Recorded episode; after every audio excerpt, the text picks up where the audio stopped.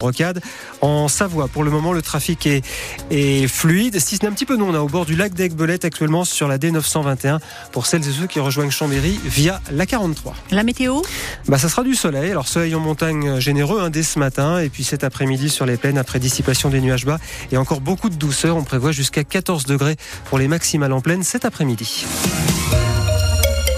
Les trafics de drogue toujours nombreux en Haute-Savoie. Oui, c'est une lutte sans fin contre les réseaux de revente. Les douanes ont saisi près de 330 kilos de stupéfiants l'année dernière dans le département.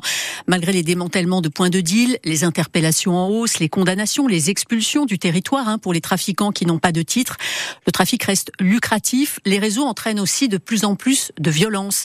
L'an dernier, dans l'agglomération d'Annemasse, il y a eu 2 tentatives de meurtre et 2 enlèvements-séquestrations. Bruno Badré, le procureur de Thonon-les-Bains.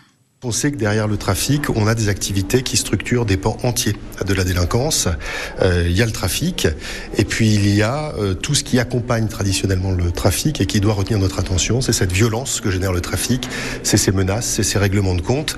Et aujourd'hui, je peux dire que c'est quelque chose qui est bien concret dans le ressort du tribunal de Thonon, notamment dans le Genevois et plus particulièrement à Annemasse, où on observe ce phénomène avec l'utilisation d'armes, avec le recours de plus en plus fréquent à la violence et des conséquences qui sont terribles pour les riverains, les gens qui assistent à tout ça, qui constatent comme moi que ça crée un trouble considérable à l'ordre public. Et puis, autre évolution des faits de délinquance en Haute-Savoie, puisqu'hier, le préfet donnait les chiffres de 2023. Le nombre de refus d'obtempérer lors des contrôles routiers est en hausse, tout comme les escroqueries, notamment via les mails, les SMS ou les appels frauduleux. Comment peut-on se faire attraper alors qu'on connaît tous ces arnaques ? Vos témoignages, vos questions sur le sujet, 0806 0010 10.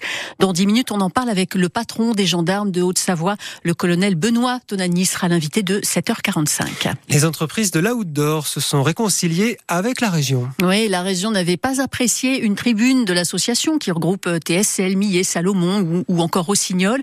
Une tribune publiée mi-novembre qui appelait pour les JO d'hiver de 2030 dans les Alpes françaises à des jeux sobres et respectueux de l'environnement. Résultat, plus de 600 000 euros de subventions de la région suspendue. Désormais, tout cela, c'est du passé. Tommy Cataneo, la région et OSV ont annoncé hier un nouveau partenariat.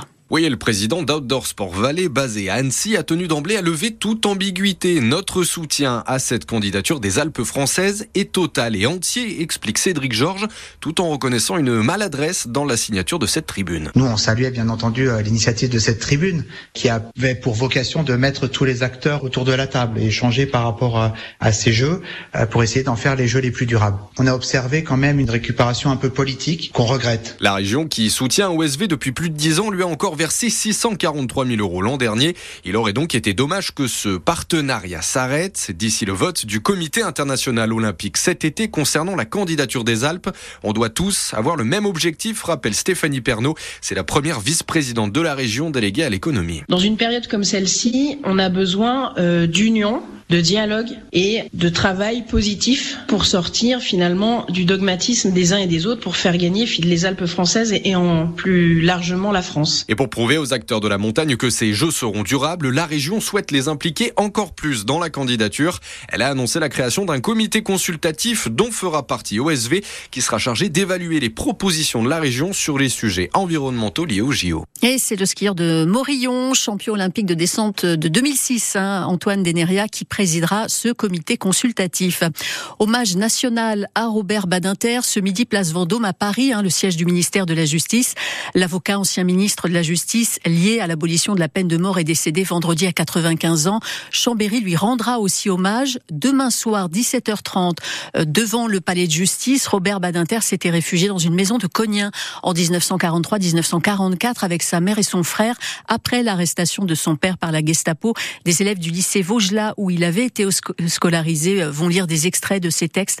Information que vous lirez sur francebleu.fr. La colère des agriculteurs est-elle vraiment retombée ? Oui, les syndicats agricoles demandent à faire le point 10 jours après les annonces du gouvernement. Le Premier ministre reçoit la FNSEA et les jeunes agriculteurs cet après-midi à Matignon. L'enjeu de ces rencontres est politique, Paul Barcelone. Des huées et un Emmanuel Macron bousculé, mais des applaudissements pour le Rassemblement National. Voilà le scénario noir que redoute l'exécutif pour l'ouverture du Salon de l'Agriculture dans tout juste 11 jours. Alors le chef de l'État laboure le terrain. Jusqu'ici, il a surtout laissé Gabriel Attal aux prises avec sa première crise, négociant à Bruxelles sur le volet européen, puis préférant un déplacement en secret, sans micro ni caméra la semaine dernière dans le Doubs. Au final, c'est à lui de rendre des comptes, reconnaît un conseiller. Effet boomerang, demain autour de la table les plus durs, la Confédération paysanne réputée très à gauche et la Coordination rurale proche du Rassemblement National. Tous les syndicats menacent de reprendre les blocages si les résultats n'arrivent pas plus vite. Rendez-vous habituel, relativise l'Elysée, sauf qu'Emmanuel Macron n'a qu'une idée en tête: jouer l'apaisement pour éviter les coups. Oui, le Salon de l'Agriculture à Paris, Porte de Versailles, c'est dans 11 jours. Deux petites filles de 7 et 18 mois sont toujours hospitalisées dans le Rhône. Elles ont été contaminées par la bactérie E. coli après avoir consommé du morbier au lait cru. Le produit avait fait l'objet de plusieurs rappels. En tout, ce sont 11 enfants qui ont été touchés.